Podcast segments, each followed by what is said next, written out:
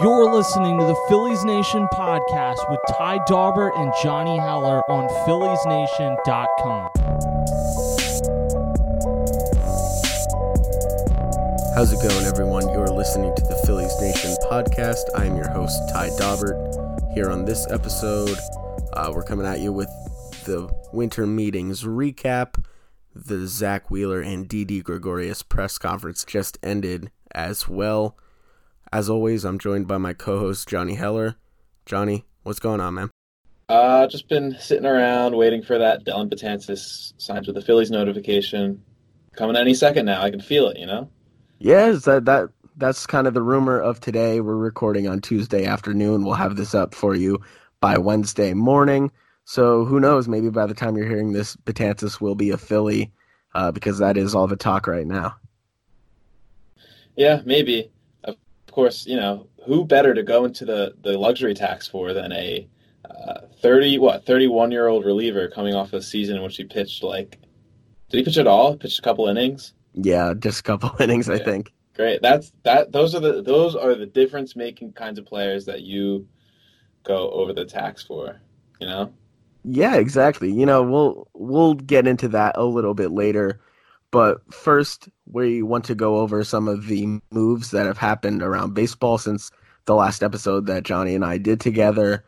Uh, first of all, uh, um, on our last episode that we did, Gerrit Cole signed in the middle of it, and since then, there's still been some pretty big moves. The third big name, Anthony Rendon, signed with the team. Johnny, why don't you get into that one a little bit? Yeah, so uh, Rendon signed with the Angels was, was seven years, two hundred forty-five million, same yep. exact contract as Strasburg, just without um, deferrals, right? Yeah, yep. And I think everyone expected him to go to Texas, but because the Angels missed out on Cole and Strasburg, it just made sense for for them to to give that what seventh year to Rendon that the, the Rangers weren't willing to.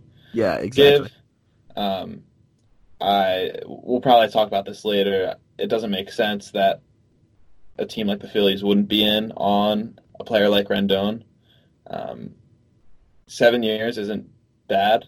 Uh, they're going to be paying 40 year old Bryce Harper $25 million. I think if you can pay Rendon into his mid 30s, like, I don't know. It just yeah, I agree. Uh, I think Harper will be like 39 at the end of his contract, making 25. And Anthony Rendon is a better player than Harper. Harper um, you know, if you compare each of the, those players' best seasons, Harper has had the best season in in 2015. He did, but overall, Rendon has been clearly the better player than than Harper. And I think I agree that this is something the Phillies should have been in on, especially if they're going to be actually going after Betances, like we mentioned. And if, if they're going into luxury tax, it doesn't make sense that they were not in on these big three free agents uh, more than they were, which yeah, it, just doesn't make a whole lot of sense to me. Because if you're gonna if you're gonna push a luxury tax, you might as well make your team as competitive as as possible. Yeah, exactly. Um, and we were just talking about this before we started recording. They've been linked to Kris Bryant. Why would you give up assets for two years of Kris Bryant when you can give up nothing for Anthony Rendon, who is probably better or at least as good as Kris Bryant? He's better. I think so too. Um, I, it doesn't make sense. I don't. I based on the fact that the Phillies weren't in on Rendon, I can't see why. Why would they be in on Bryant? It doesn't make any sense to me. Yeah, I know. A lot of the talk is that Harper and Bryant are friends, which you know you can't go making yeah. your making your moves based on things like yeah, that. Like, who cares? Yeah, exactly. And and you know if they are to go over the luxury tax, it it feels like Rendon would have been an, a better investment over Bryant, who will still put them over the tax, and then they're going to have to give him a free agent contract in two seasons. Yeah. Um, who knows? Who knows what that's going to look like? Exactly, because I don't see him signing an extension. I think that Boras would want him to hit free agency and get as much as he can on the open market rather than negotiate an extension beforehand. Um, another option they could go for, if they do go over the luxury tax, they've been linked by Jon Heyman to Josh Donaldson. But at that point, if you're going to sign Donaldson to what four or five years, I think that's what he's demanding now. Why Yeah. why would you not then just go seven for Anthony Rendon, who's better than Donaldson? Yeah, It's just, I- it's just you know they're they're still being connected to certain players, like we said, with the Betances stuff coming out recently, with the Bryant stuff over the last week, where if they're gonna actually go over the luxury tax, why would they have not just been in on the top three guys this offseason? yeah. I I don't know. I'm fine. All right, Strasburg, fine with them being out on him at that They, price. but they were yeah at They- that were they ever they were they weren't ever in? Yeah, exactly That's exactly they were not ever in. yeah. at least not seriously. So I, I think I just think that that you know with Rendon finally seeing the deal, sealing the deal that the Phillies will not get any of the top three free agents this offseason, I think that was a missed opportunity. Another missed opportunity that we wanted to go over. Um, this is Johnny's guy. He's wrote about it for Phillies Nation. He's mentioned it, I think, on the first episode of this podcast. Corey Kluber has been traded to the Rangers from the Indians. So, Johnny, I'm going to let you have the first crack at, at this deal. Yeah, so the Rangers acquired Kluber from the Indians for um, a package that wasn't that substantial. Um, just a, a reliever, Clase, and uh, Delino DeShields Jr. Delino DeShields stinks, so it's really basically just Kluber for a potentially elite reliever. Um, I am disappointed that the Phillies weren't in at that price, although I'm not sure that you know they I mean, where's Seranthony Dominguez's value right now? Is is that comparable? Maybe not, but um, just in terms of, of pure value, I don't understand because you can say all you want about the fact that Kluber only pitched like 50 innings last year and he wasn't that good, uh, but it was a freak injury. He's a pretty durable guy, and he's coming off a five-year stretch where he's won the Cy Young twice, been top three four times. He's always pitching 210, 220 innings, striking out a bunch of guys, ERA low three, high two. He's just a really, really good pitcher.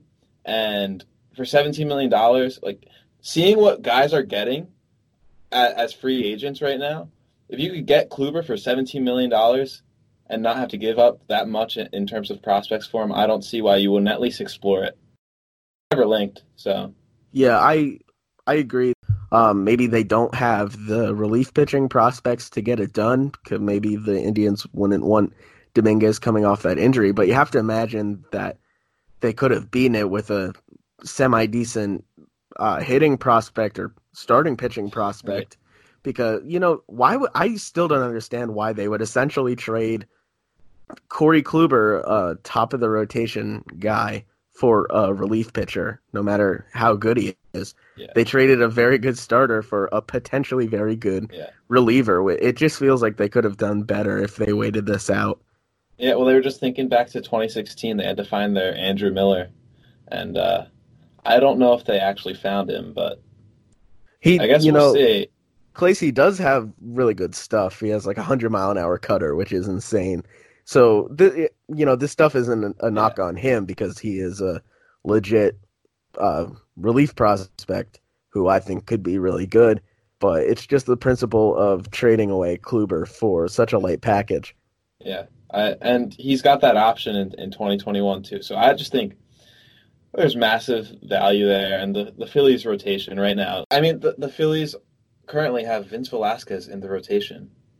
That's something that's gonna probably be. There's a higher chance that that Vince Velasquez is gonna be starting a game in April than than not. So not even being in on a, a, a guy like Kluber I don't know. Maybe the Arrieta experience has has you know turned them away from pursuing something like that. But uh, Corey Kluber isn't Jake Arrieta. And, Yeah, he's he's definitely a much better bet at this point than Arrieta was uh, a couple years ago when they signed him. But yeah, so that that's pretty much it for the big outside moves that have happened since our last regular episode. Um, a, a light Phillies move that happened. They signed Matt Szczur to a minor league deal. they'll try him out in spring training. With he, they gave him an invite. Johnny says he's all in on this move. He's all in on the local bench guys. So why don't you why don't you talk about that one a little bit? Yeah, uh, Szczur. He was a Cub for a while, right? Yeah, and just a, another utility guy. I mean, it's it's coming together a little bit now, uh, and it looks like the Phillies are just going to keep adding potential bench guys on minor league deals. Uh, it's been Harrison, Josh Harrison, Phil Gosselin, and now Szczur. Um, you wonder why Brad Miller is still unsigned, but for now it, it looks like they're just going to go into camp with a uh, or spring training with a letting you know guys battle it out and um, see which veterans can take the, the spots on the bench. But yeah, like like you said, Brad Miller should be signed by this team. Uh, I wrote a little bit about it for Phillies Nation. A little you should, bit. You should check that out. Like twelve hundred words. All right, it wasn't it wasn't that long. Anyway, um, I wrote I wrote about that. You should check that out. But Miller Miller makes this bench a whole lot better. And honestly, he I feel like he could in certain spots be a part-time starter until Bohm came up if they brought him back. Uh, I think he could start at third base, uh, at least in a platoon situation, because he's a better hitter than Adam Haseley, and Scott Kingery could just slide over into center field. And I think that would make them probably a better offensive team than with Haseley in the lineup. Uh, Miller, like I said, just the power that he's able to provide in a part-time role and a pinch hitting role, he makes them a lot better. He was really good last season, and it it hurts them if they can't get him back. Yeah, and like overall last year, the bench stunk. Uh, Miller was great, especially uh, the last couple months of the year. But other than that, uh, guys like Sean Rodriguez just really struggled, and they're not. It doesn't look like they they're trying to fix that really. Um, like guys like Szczur, cool, but you know you, you want to have guys coming off the bench who who don't only can can help off the bench, but if, if a guy goes down, can can start. Like you said, Miller is the perfect guy uh, for something like that. So at at the same time, I think having having Bruce actually as a bench player and not a starter will help the bench. Like that definitely uh, by default will help them. Yeah, I agree with that for sure. Uh, if he can stay healthy. And I, I like I like some of these pickups that they're doing. Um, less the actual players themselves, more the idea of taking chances on some guys with a little bit of uh, upside as a bench piece. And you see how spring training goes, and you either stash a few in AAA or, or you take some of the guys who perform well. So it's kind of like what they did mid-season a little bit with Drew Smyly. They picked him up, gave him a shot, and it ended up helping the team. And I think they should definitely be in the market for all of the kind of uh, you know pickups like that that could help their bench potentially. I agree with that. I also think they should have been willing to give Howie Kendrick whatever he got. You know, like I think that having having guys on the bench who are just really good uh, can can be a big difference maker. And like you said, Bruce, having him solely as a bench guy will be will be um, pretty good for the team. But I don't know. A healthy Roman Quinn changes a lot too. A healthy Roman Quinn. We're not. We should only be talking about things that um, can happen. Yeah. So if you know, if it if it could happen, if it were to happen, it seems that it's very improbable. Uh, that would that would be huge for them because he's a he's super fast, one of the fastest players in the league. He had spurts of having good pop last season, which yeah. was weird. A couple double double deck home runs. Yeah, hit more home runs than than Rhys Hoskins in August. So yeah, I mean, is it really an episode of this pod without Johnny hating on Rhys Hoskins? But you know, right. Quinn, Quinn has some value there if he can actually stay on the field. All right, what what is a bigger like what if Derrick Rose or Roman Quinn? What like if one of those guys stayed healthy? You know, what's a bigger what what did we miss out more on? The a, a healthy Derrick Rose career or a healthy Roman Quinn career? I'd say Roman Quinn. I would agree, one hundred percent. You know, oh God, that's so ridiculous. Roman Quinn, who they moved away from shortstop because of J.P. Crawford, who they then traded away for another shortstop who, was isn't very un- anymore. yeah, who is not a shortstop anymore. Um, you know, maybe he could have been the shortstop of the future. Who who really knows? It, a lot of what ifs with Roman Yeah. Quinn's career. Yeah. But moving moving on from the bench. Uh, we mentioned it a little bit earlier. The Phillies seem to be in. They've been linked along with the Mets to Dellin Betances by Jon Heyman. He, I believe, he said earlier that the Mets seem unlikely for Betances. I, I don't know. I don't know. It seems like the Phillies are in on this, but it also at the same time seems to me like this is not the move that they would go into the luxury tax for. So I'm not eh, sure exactly what to believe unless Betances' uh, value is a lot lower than we thought. I think he could get something similar to Treinen, who got one year, ten million, I believe, from Yes, the, the from the Dodgers. So I think Betances could be around there. I'm just not sure. I'm not sure if you know if they do go in and get Betances go into luxury tax. I think that maybe they are a player for Donaldson, uh, may, or maybe even Ryu, something like that. But but who knows? This this move will tell us a lot about the rest of this offseason if whether or not they go after and and sign Betances. Yeah, I, like you said, it does not make any sense whatsoever for them to this to be the only like the move they make to go over the luxury tax and then they don't do anything else. Um, yeah, I mean, if Bumgarner was still a free agent, I would think they would be you know in on, on a guy like him in conjunction with with Betances. Uh, Bumgarner, who I'm surprised that he didn't get more than he did. I thought Yep. that that we, was we like probably should have mentioned him earlier Yeah. at the top of the pod, but Bumgarner, he signed with the Diamondbacks five years, seventeen million dollars a year. That's the other one that happened since we last recorded. I thought that was kind of fair value. I know we're both pretty down on Bumgarner, but he's still Madison Bumgarner. I know he was pitching in, in San Francisco last year, and that definitely helped. But I don't know. That I'm out. I'm out on Bumgarner. I know, I know, I know. Yeah, I, But I don't know. yeah. Anyways, you know, maybe maybe Betances is the the move they make in conjunction with a uh, Arenado trade. Maybe. Yeah, I, I don't know. Would you rather trade for Arenado or Bryant? Arenado. Ah, ooh. Arenado's home road splits are so scary.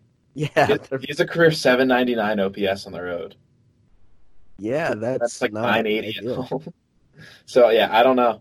That's a good question because Arenado has six years of control still. Arenado, oh man, that's bad. That's that. Those road splits are bad. I know, I know. Um, yeah, I think I'd rather have Bryant personally. He, I, I think that you know he's a little bit cheaper for the first two years. You definitely have to go out and sign him afterwards. right. But I, I think he's the guy I'd rather go for, especially because of the Cubs situation and how desperate they are to kind of, well, it, seemingly desperate they are to get rid of some salary. I think that Bryant might cost a little bit less, especially with only two years left on his deal. So I think I would I would rather Bryant personally. I mean, I personally would rather Lindor. Uh, I'd rather I'd probably you know staying with third baseman I'd have rather them just go for Anthony Rendon like we mentioned, but out of those two possibilities, Bryant's my guy. do you think? Do you think Lindor is going to get 400 million? Um, he could get close. I think 350 is probably a lock. How how old is he? He's what 25. Um, he'll be 27. believe so. So he'll be around what Harper, maybe a year older than Harper. Yeah, he's going to get. Wow, he's to get paid a lot of money. Yeah, he's gonna he's gonna. I think. I think I think he's going to be a Dodger in like a week, but I'm probably wrong. Yeah, who knows? Um, Okay. something I want to touch on before we move on to the Zack Wheeler, Didi Gregorius press conference. Uh, the Phillies, you know, if this Betances rumor is true, they're pretty close to my ideal offseason that I did on one episode of this podcast. I, I think they would just have to, you know, if they if they get Betances and then that is in conjunction with a Bryant trade, they're one Arrieta trade away from pretty much And a- doing my offseason. and a and a uh, Brad Miller low ball. Yo, I how much do you think he's gonna get if he's only a bench player? I don't know. Maybe he's not only a bench player. Maybe Yeah. maybe that's why the Phillies haven't signed him. Is is Klentak listened to your ideal offseason and he's just been lowballing Brad Miller. I did not lowball him. I gave him what, like three million? Yeah, I gave him four. I'm a generous guy. Whatever, whatever. He's taking the hometown discount because he loved the bamboo shop so much. But but anyway, they if they do this, uh, you know, if they get Betances, I feel like Bryant could be likely. Then they're just one Arrieta for Richards trade away from pretty much stealing my offseason and you know, kind of confirming that I could be a GM of a Major League Baseball team. Yeah, um, maybe. I mean, they're just a few moves away from mine. First, you know, the Dodgers would have to release Treinen and, and Yeah, yeah. uh, Hoskins for Savali would still have to happen. I don't know if that's really in the cards anymore, but Yeah, I'm I'm a little bit closer, but anyway, we're gonna we're gonna move on to the press conference that just went down with you know the Phillies introducing Zack Wheeler and Didi Gregorius to the media in Philadelphia. Uh, Tim Kelly, the editorial director of Phillies Nation, he was there covering the press conference, and he asked a really good question to Matt Klentak uh, asking if he thought that they were good enough to win the NL East this season as constructed. And this is what Klentak had to say. He said, Yeah, I do. We talked about this last week at the MLB winter meetings quite a bit. We won 81 games last year and had a lot of things go wrong.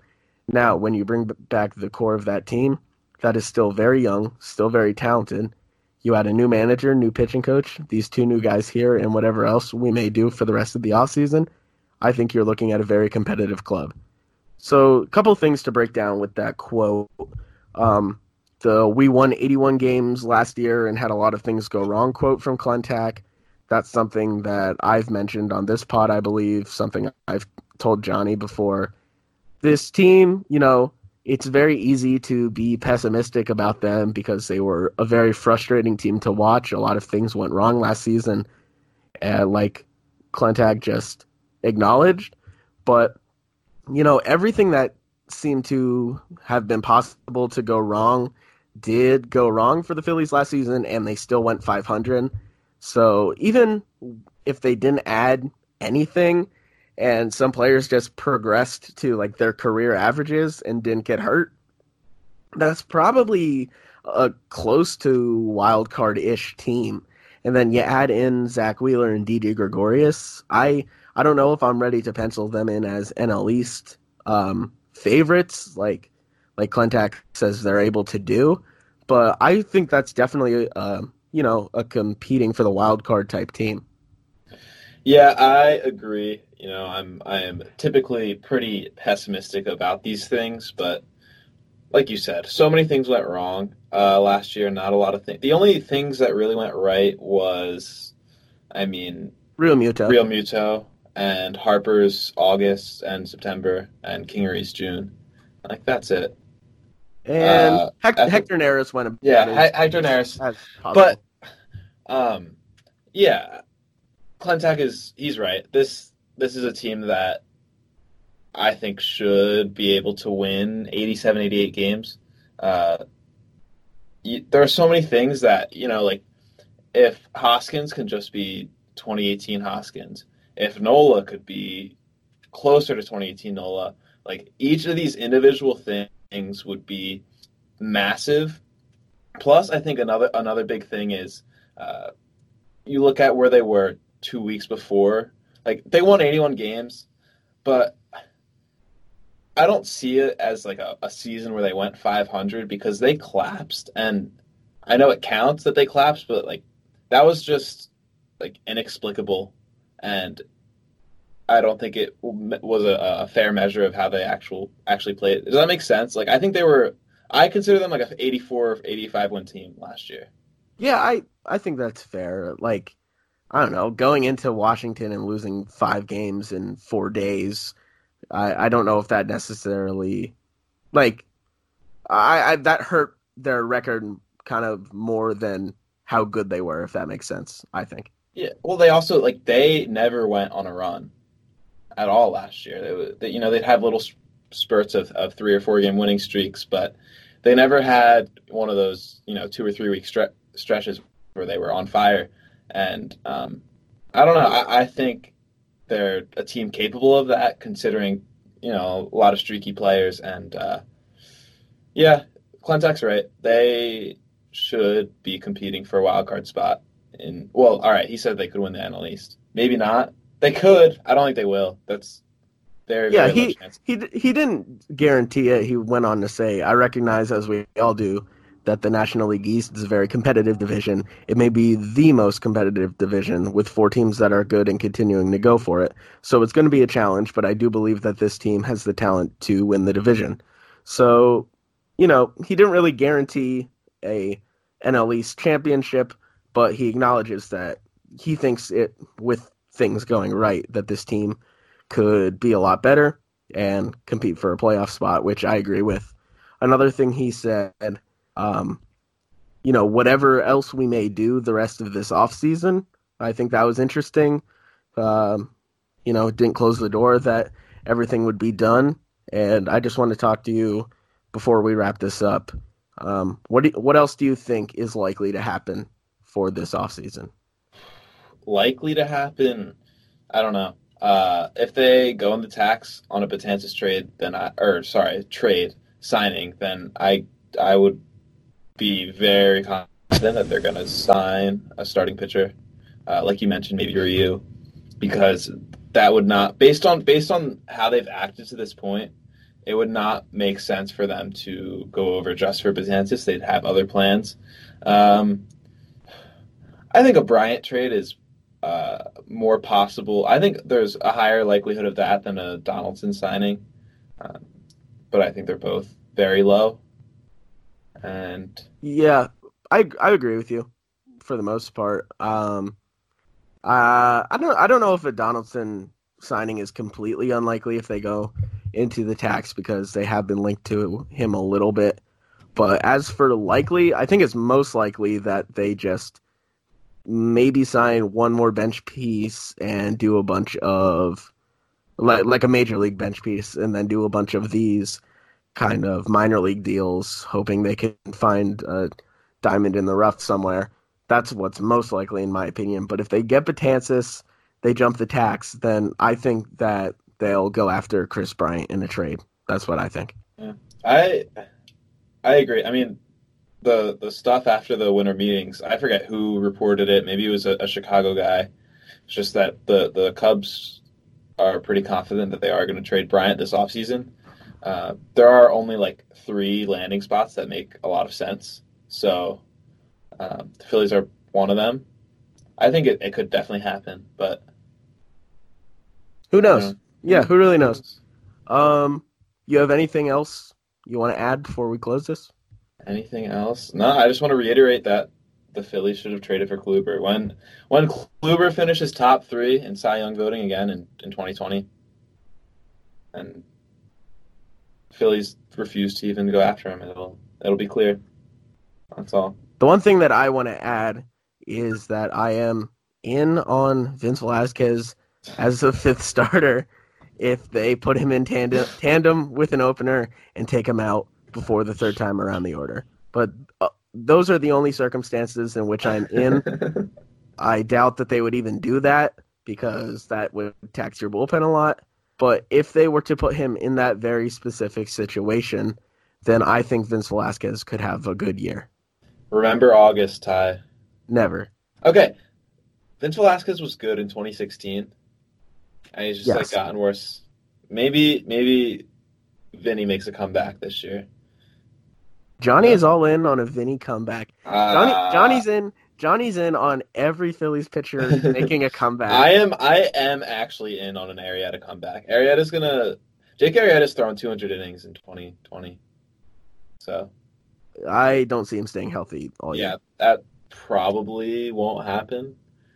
But I am. I am in on Jake Arrieta be, having his best career as a or best year as a as a Philly in in, in 2020. Um, yeah, that's not exactly a super high bar though. But that'll that'll do it for Alright. this. That'll do it for this episode of the Phillies Nation podcast. Thank you guys for listening. Me and Johnny will talk to you next week. You can listen to the Phillies Nation podcast with Ty Daubert and Johnny Heller every Wednesday on PhilliesNation.com and all streaming services.